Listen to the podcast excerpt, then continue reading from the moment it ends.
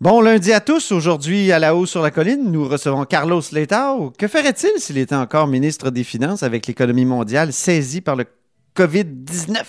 Aussi, je, je lui demande ce qu'il faut faire du fonds des générations, maintenant que celui-ci a atteint son objectif. Ensuite, Patrick Taillon, professeur de droit à l'Université Laval, est avec nous pour discuter parité au lendemain du 8 mars. La Constitution empêche-t-elle des mesures rigides de parité? Mais d'abord, mais d'abord, il y a un compteur avec nous en studio.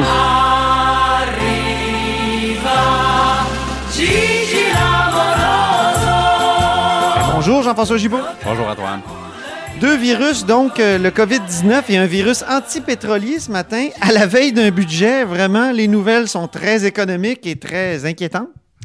Oui, ça bouge beaucoup, euh, ce qui n'est pas nécessairement une bonne nouvelle pour euh, le ministre des Finances, M. Girard. Donc, M. Girard bon, avait déjà annoncé que son budget serait livré demain.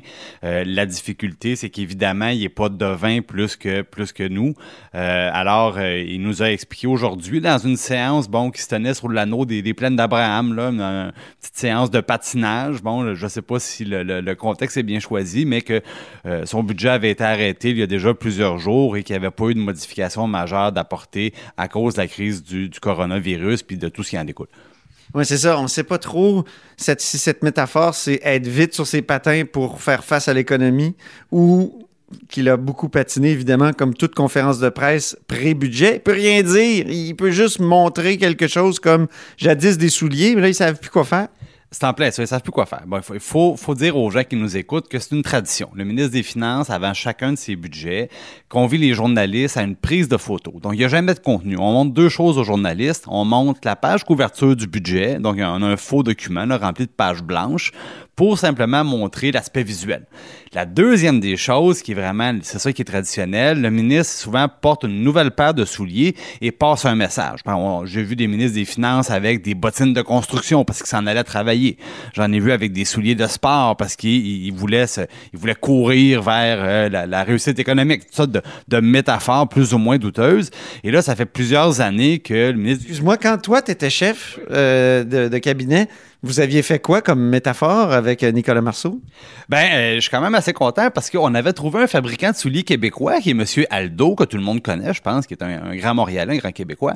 Et on avait dit, ben, euh, on présente le ministre des Finances avec des souliers Aldo, qui sont pas des souliers haut de gamme, mais qui sont des souliers québécois. C'est une belle réussite économique, l'histoire de cette entreprise-là. Et dans les années qui ont suivi, ben, ça a été une répétition des souliers Aldo chaque année. Puis là, je pense que M. Gérard s'est dit, bon, ben, faudrait essayer d'être un petit peu plus original. Alors, il s'en va, il sort ses patins. Mais pour un politicien, se promener en patin, c'est jamais, c'est un peu risqué, disons, comme, comme métaphore, et il risque aussi la chute peut-être sur l'anneau. On lui sait que ça se passe bien, parce que c'est la tempête dehors.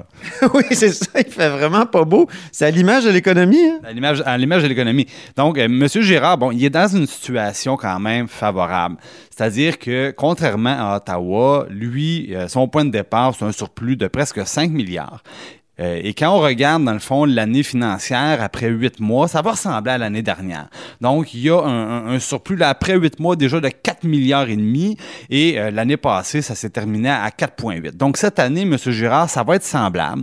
Et là, évidemment, ses préoccupations, ça va être pour la, la, la peut-être une, dégringolade économique. Bon, aujourd'hui, on parle beaucoup des marchés financiers, 6% euh, de repli au moment où on se parle.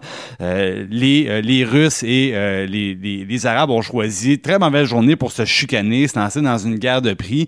Donc, les marchés pétroliers s'effondrent, et pas justement pour des raisons économiques, pour des raisons commerciales, parce qu'eux, évidemment, essaient de prévoir l'offre de pétrole avec, avec l'OPEP. Donc, tout ça mis dans le même mélange, ça risque de faire une poutine immangeable. Et c'est sur ce fond-là que le budget du Québec va être présenté demain. Maintenant, M. Girard, lui, donc, il y a un coussin et il y a euh, la fameuse réserve de stabilisation.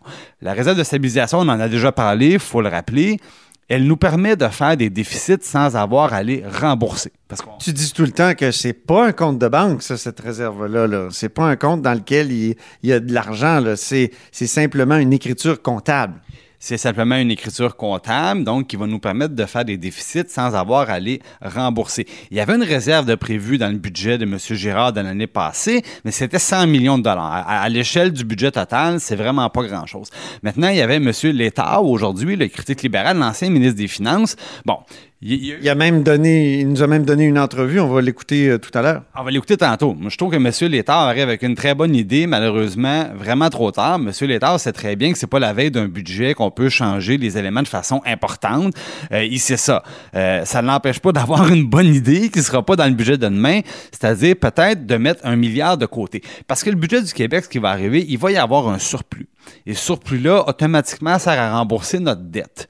Le problème, c'est que en remboursant la dette, l'argent n'est plus disponible. Et là, si M. Girard doit composer avec un ralentissement économique, ben, il pourrait se retrouver avec un déficit. C'est pas plus grave que ça, parce qu'on n'est pas obligé de le rembourser.